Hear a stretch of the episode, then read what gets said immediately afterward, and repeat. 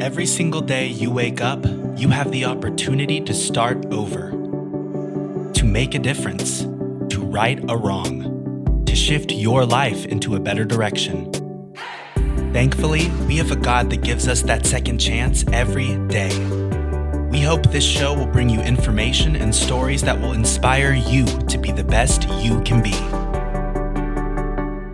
This is Every Day is a Second Chance, presented by Heyman Hoke. Thank you for joining us, and God bless. Welcome back, everybody, to another episode of Every Day is a Second Chance. For those of you all that have watched prior episodes, know that this is a show about hope.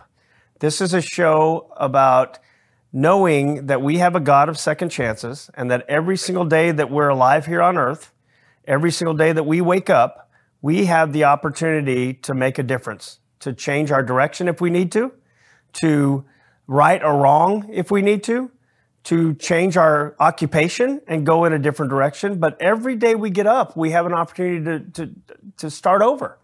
And, and I think with our society the way it is, and with social media the way it is, and everything that we've been bombarded with, I think we get into these ruts of going 150 miles an hour, and our life becomes just a, a, a fog that we're in a routine going over and over and over. And I know so many people that get into those routines so much that they're miserable. They're, they're miserable in their life and they don't think that they can change things. And this show is to tell you different because I've been through it and I'm going to have guests on my show that have been through it that, it, that sometimes tell you that, that God sometimes interjects in our life and he makes us do a second chance. And that's what he did to me. For those of y'all that might not have seen this show before, the reason I'm doing this show is because in 2007, I almost died. I had a disease called ulcerative colitis. I had been fighting it for five years, but ignoring it, uh, was treating it like you're supposed to, but I was working in 60 to 80 hours a week. I was going 150 miles an hour. And I was working in high, real high stress litigation. I was a trial attorney. And my disease got worse and worse and worse. And I just kept going until one day the doctor said, We either remove your colon or you're going to have colon cancer. I was only 42 years of age. I was an arrogant, a matter of fact trial lawyer. And my only question was, How long am I going to be off work? Because I was going to keep going. And no operation or any inconvenience was going to get in my way. Well, if you want to make God laugh, Tell him your plans because the doctors messed up my operation. My intestines ruptured. I was in critical condition for 10 days. I was so sick that medically I should not have lived. I was in the hospital 37 days the first time. I was out of work for over eight months. I ended up having to have eight, uh, six surgeries. The last two, they shipped me to Cleveland, Ohio, to the Cleveland Clinic to put me back together and save my life. But I, I tell you that because during that time period, God put it upon my heart that I needed to write a book called Every Day is a Second Chance. And the reason was because He kicked me off my feet and made me realize a lot about my life. But one thing He made me realize is that I had gone to law school for all the wrong reasons. I'd gone to law school to make money. And for 10 years I did. And eight months later, I was broke again. I had lived my life the way I wanted to. I was, I, am a daredevil. I'm a very type A. I rodeoed. I rode bareback bronc for years. I played rugby in college. I was invincible. And now all of a sudden I can't walk and I have to learn how to walk again with a walker. And I learned that everything of this world can be taken away from us in a split second. But we take it for granted and we just keep trudging through life. But this show is to tell you that every day is a second chance. You can make a difference if you want to. Today, I have a really great special guest, Lawana Stasky. Stasiak. Stasiak. I'm sorry. I apologize for that. I knew I was going to butcher it the minute we started. Um, Lawana and I met at a presentation that I did on estate planning. And when I talk about estate planning, I talk about my experience because the reason I'm an estate planning attorney now is because of what I went through and because of the fact that when I went through what I did, I didn't have any estate planning documents in place and I caused major problems to my family because I didn't. So when I give my presentations, I tell my story a little bit. And Lawana came up to me afterwards and said, I think our lives mirror each other. And so I wanted her to come on the show today and share with you her second chance. And I would say second chance experience, but I think it's multiple second chance experiences. I'm going to let her just kind of tell her story. Um, is a marketing director for a place called Teresa's House. I'll let you tell about Teresa's House and what you do.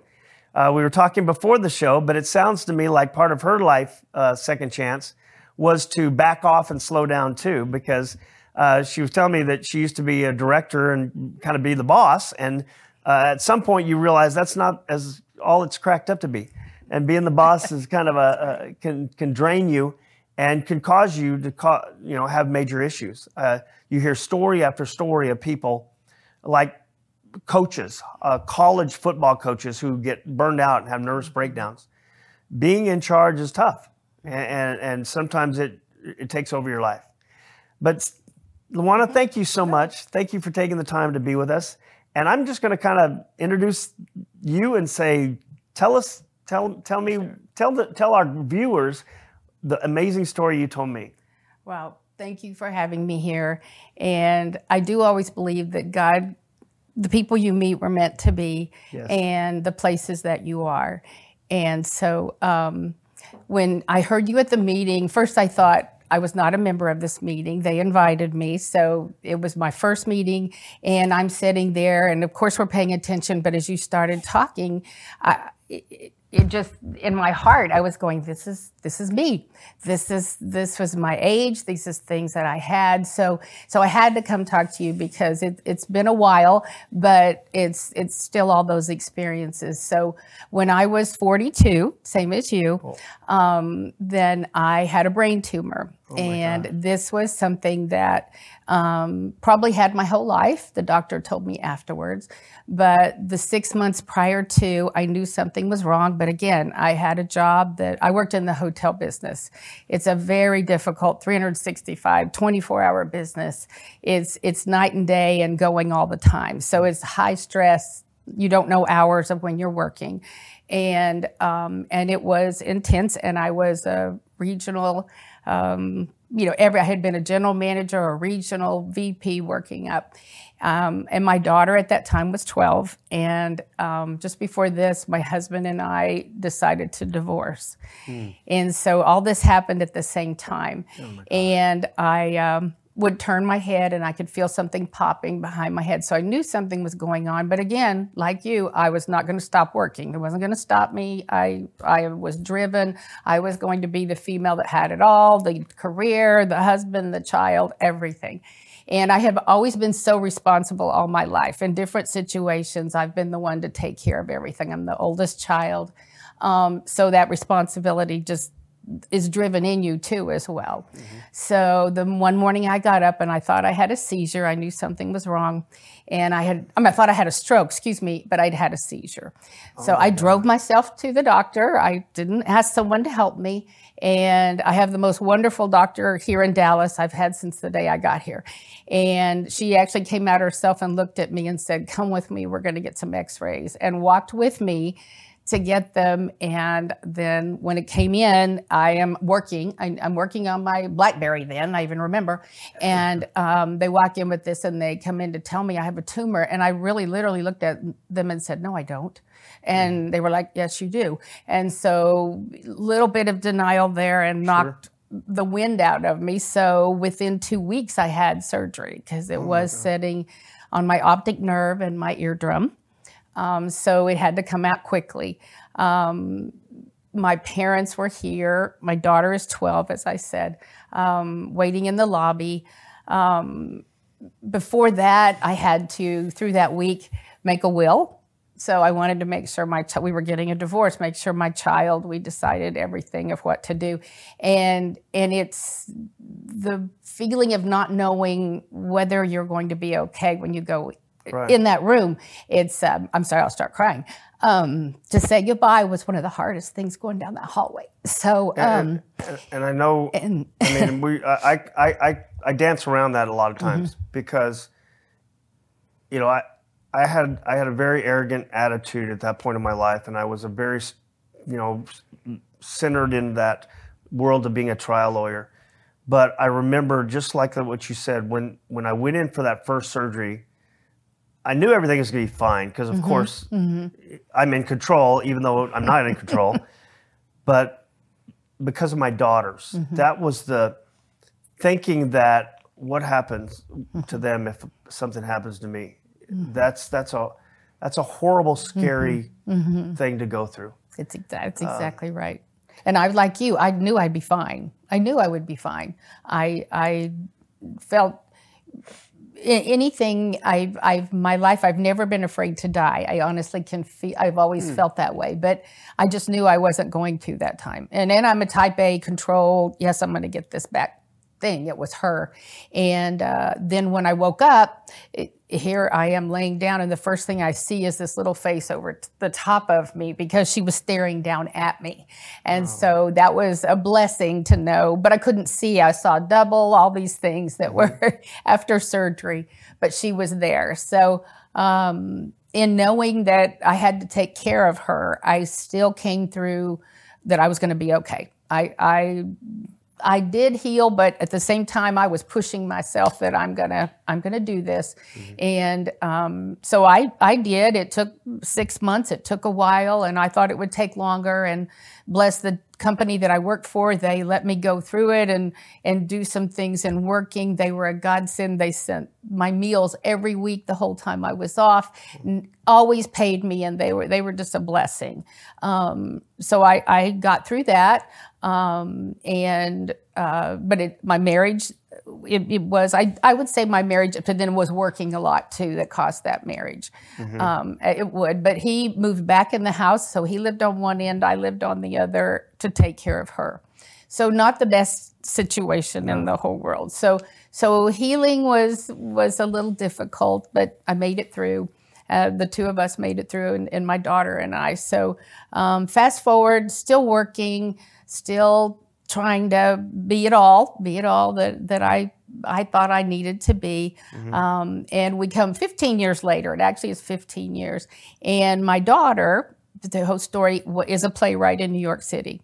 Oh. And in college, she uh, wrote a play, and it's called From A to Double D. And it's about a female that goes through her life and her bra sizes, and in the end, she has breast cancer. So it's it's oh, a wow. through life story.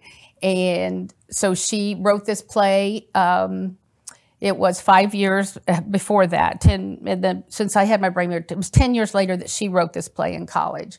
So she um, did well, produced it at college, got to New York. She was starting her first rehearsal, and that's the day I found out I had breast cancer. Oh my God. So uh, uh, the coincidence was just amazing to think it was that day. So, um, you know, through that process, um, she was with me through the whole thing. And to look at a play my doctor here she she came back she wore my gown in the in the play. My surgeon she has exactly what my surgeon would say. And so it, it, that happened in that play. Um, at during the, that during mm-hmm. that time did you did you ever go through why me's Yes, you know, you know I yes. So it did you ever go once, through a time where you were questioning God, going, God, you you know, you, you allowed this to happen mm-hmm. to me 10 years mm-hmm. ago. Now, why why me? And, and I, I, asked that because I, kn- I knew the answer because we all do. We all do, yes. We all, and I think some people feel guilty about it. Yeah.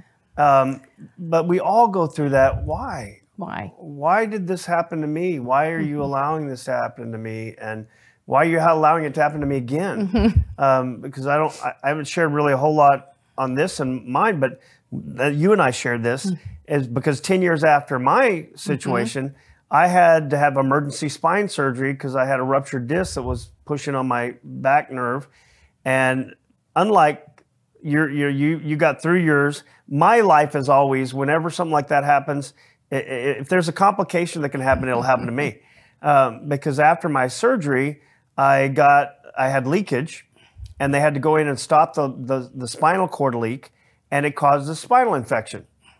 And I went through that exact same thing, going, God, ten years ago you almost took my life, and you yeah. you woke me up, and you kicked me off my feet. I get why you kicked me off my feet because I needed it. I had a bad attitude, but why again? Mm-hmm. What am I? What have I done wrong now? That, kind right, of those kind right, of things. Right, and that's probably the most alone I felt at that one. I really Yeah. did. I felt, I I felt so alone when I sat in that car, came out of that office. I I just, I, I never felt totally alone, and I did. And then when I called her, not realizing all that happened, but then I can tell you where God, where I feel like God, why this happened. So she came back. She went through the entire surgery. She everything is done there out of my surgery in this play. And at the end, I remember she went into my surgeon and said, "What do I say at the end?" Because they always bring out the writer.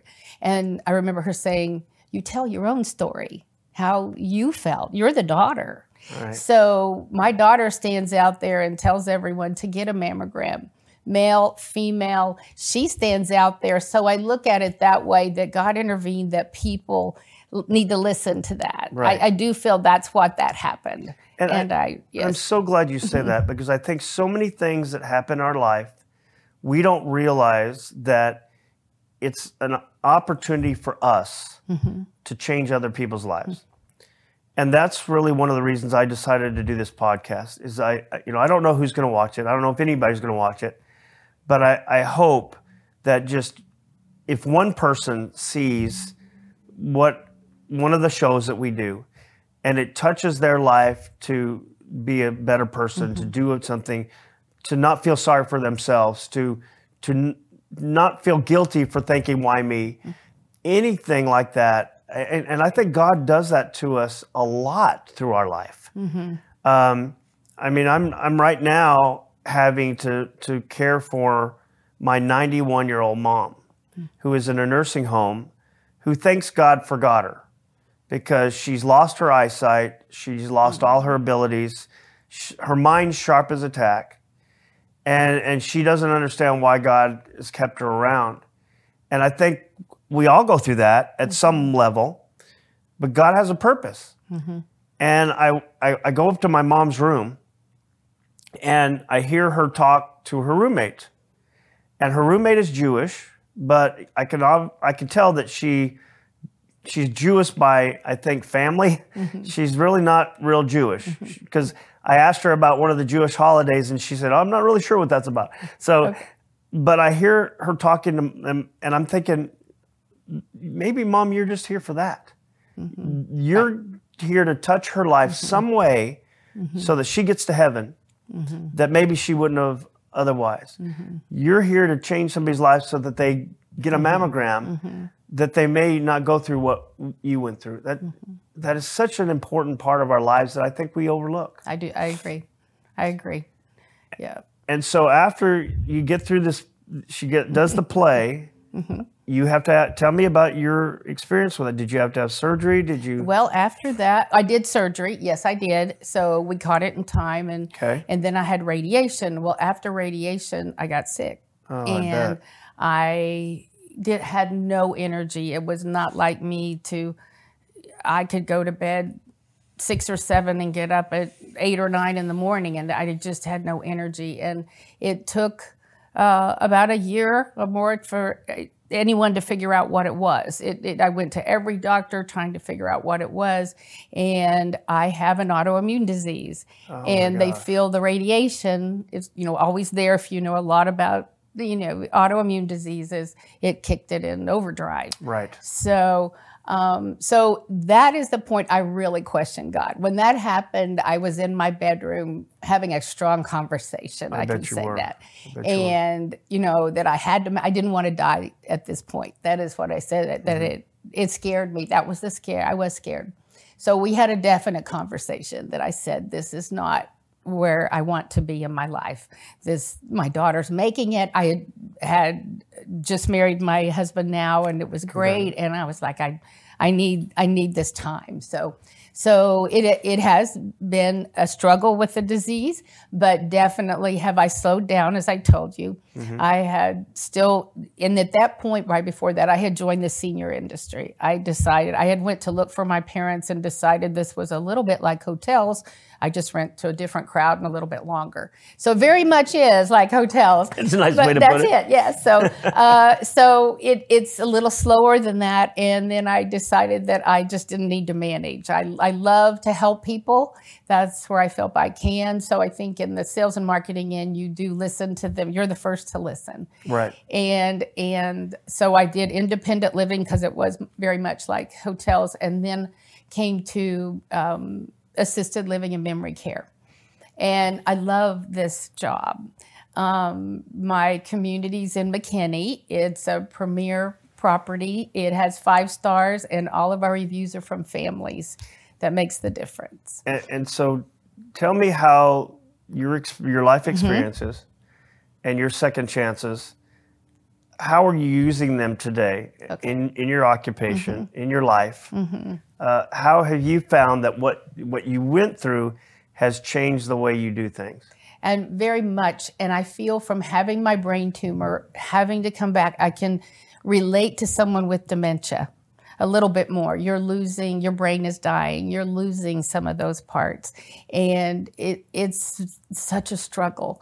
And I can sit, and when I tell my story, I can tell they relax and they know I understand. Right. The ones like your mom that are completely coherent, but their body's breaking down. You do have to recognize those moments, those mm-hmm. little moments that make a big difference. Right. And I do see it every day. I walked in this morning and we have a pet rabbit and one of them is just holding that pet rabbit. And it's just a moment that uh. she's just happy and you know something is loving there. And so i feel like i just from there recognize it. And i always say you just made my day or you know this little rabbit you're loving on him and and she goes but i need him too. Right. and so i try to recognize that every day with seniors. So i'm so lucky and i feel like i'm in the place i should be. All these experiences have put me right where i need to be. Um, i do see 70 year old men that, that are coming in primarily men that have been ceos and and engineers and big jobs that they're having dementia starting in their 70s. So we know stress is a big part of life. Yeah. And so I do talk to younger people. I, I say I was so driven in the hotel business, I didn't see my daughter's first step. The babysitter did. Don't do uh, that. Right. Don't do that, you know. Right. And so, uh, cost me a marriage, you know. That's I feel I can go back and give people advice that I I try to and not push it on them, but I'm there to some that I see that I can help just a little bit. That's awesome. yeah. So let's, we got a few more minutes mm-hmm. before we wrap this up. Uh, I think I'm going to take the next few minutes to kind of educate our viewers on, because I think a lot of people may be watching and going, okay, I've heard of assisted living, mm. I've heard of independent living, I've heard of memory care. What really does it mean, and, and what are the differences? Okay. Yeah. Um, and I, I think you said you've worked in kind of all the areas. I, mm-hmm. And and mm-hmm. from an elder law attorney, I, I I I kind of break it down into four categories, and you can tell me if I'm right here. There's independent living, mm-hmm. there's assisted living, there's skilled nursing, and then there's memory care. Mm-hmm. Mm-hmm. And and it's kind of a gradual mm-hmm. steps down depending on if if um, health declines or cognitive ability declines. Um, have you worked in all the areas and how do people navigate that? Especially, we've got viewers, and, and we've got more people in what I call the sandwich generation mm-hmm. than anything else. They're like you and I, mm-hmm. that we're caring for kids at whatever age. Um, typically, and then worse than ever, we got a lot of people caring for small kids, mm-hmm. mm-hmm. and they're also having to carry for care for elder adults. How do they navigate? What do I do to help mom and dad? Um, and where do they need to be? Mm-hmm. You know, I I try to. I, am an adult child. I'm the oldest of five. My parents live in Oklahoma, um, so I handle a lot from here. And my whole goal when I went in too was to help the adult child. Um, you know, ask you. You can. You will hear a lot at church. You know, people talk about can bring in people to talk about independent living and things like that. But but I think you have to ask till you find that right person to ask about your parent. Um, you know, they're at this stage. Independent living is as it says. It's independent. They're independent to be safe to feed themselves, dress themselves. You know, it's a social atmosphere, a lot like a hotel. Thank That's you. what it is. It's I like very the way social. it's it's mm-hmm. much more it- that really. Mm-hmm. Um, so I had my mom was an independent for a while, mm-hmm. and I found that that was great for her because my mom's not a social person, but it it gave her the opportunity to play bingo. It gave her the opportunity to be around other people her age. And, but still be independent, still be able to cook her own meals and live in her own mm-hmm. apartment, mm-hmm. but be able to socialize. So it was kind of the best of both worlds in the mm-hmm. way I looked at it. And then from there, her health declined. And in my mom's situation, we skipped assisted living. When when does somebody know? Okay, we we're we're not independent living is not safe anymore. Let's look at assisted living. And what is that? So, so assisted living a lot is is when they do get forgetful to a point, but they can still dress themselves. They can still eat. They may need prompts, some to say, "Hey, it's time to brush your teeth." You know, it's the daily living. It's the is the we assist with the daily living things. Okay. So that's what that is, um, and and it's perfect too. It's still very social in that. And I do have engineers. Engineers are very quiet. They want to stay in their room. Uh, that's what they've done their whole lives.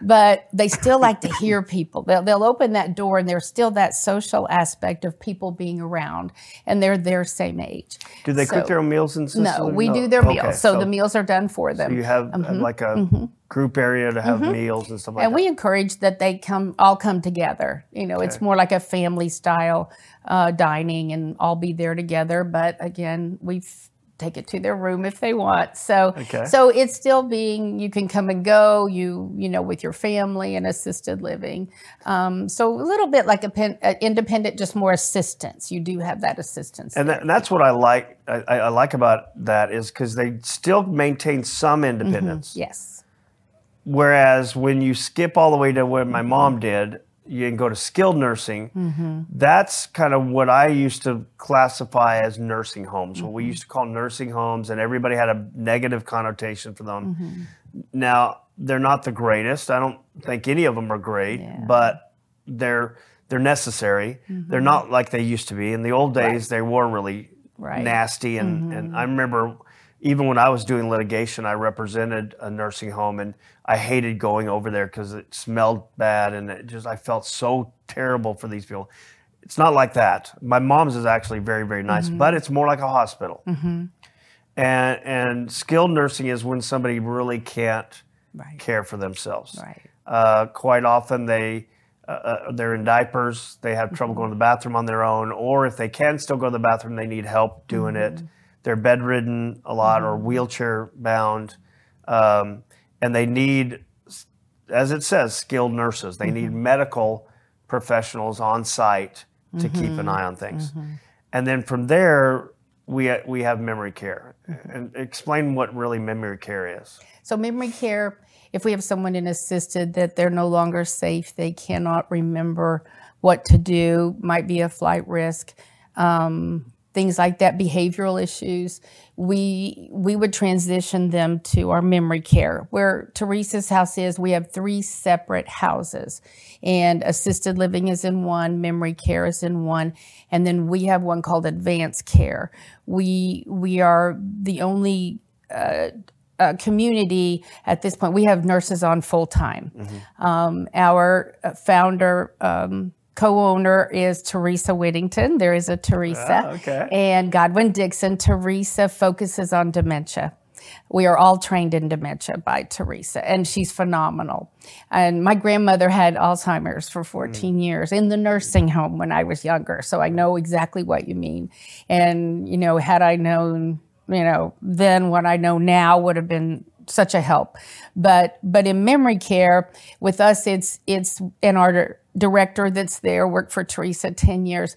They are there to focus that those are in memory care with their dementia. It's it's just amazing to watch the the people. I call it my rowdy house because they're doing something all the time. Mm-hmm. You know, keeping them busy, keeping them so Trying when you get the memory care, yes. Minds moving. Yes. I mean, even if mm-hmm. certain areas of their mind aren't working and right. they're forgetful or whatever, you still want to keep the mm-hmm. mind exactly kind of like any muscle. You want to keep yes. keep doing stuff. And and we may play bingo. Uh, Sunday they baked a cake, and everybody was in there baking a cake. You know, at some point, and then at that point, if if we can't feed ourselves or walk, then our advanced care they move to that, which is at where our nurses are, are in the office. There, we okay. can also do a Parkinson's uh, patient, mm-hmm. and that's dear to my heart because it's their mind usually is is right for a very long time. The body's, the body's shutting starts, down, right. so we can do that. So. Um, so that's that's and then so that's how we maneuver. Where ours is advanced care, it's not quite skilled nursing.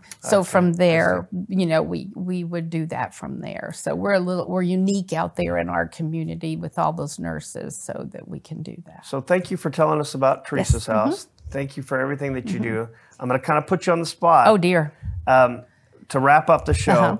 if you were to tell anybody what your life and and some advice mm-hmm. on what somebody how somebody should have an outlook on uh, uh, on on tomorrow, mm-hmm. what would you tell them?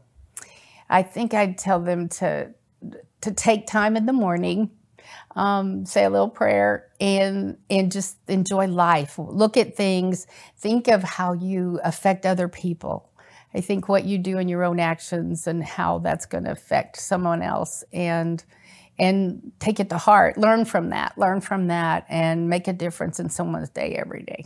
Well, thank you so much, I appreciate you taking the time to be here today. And those of y'all out there, uh, thank you for joining us. I hope you got something today. I did. Uh, this was an awesome show. Uh, but remember, every day is a second chance, so don't skip that. Today, Think about what you're going to do to make a difference in somebody's life or in your life. And tomorrow is another time. So every single chance you get, let's do something right. Our world needs it. God bless you all. Thanks for joining me.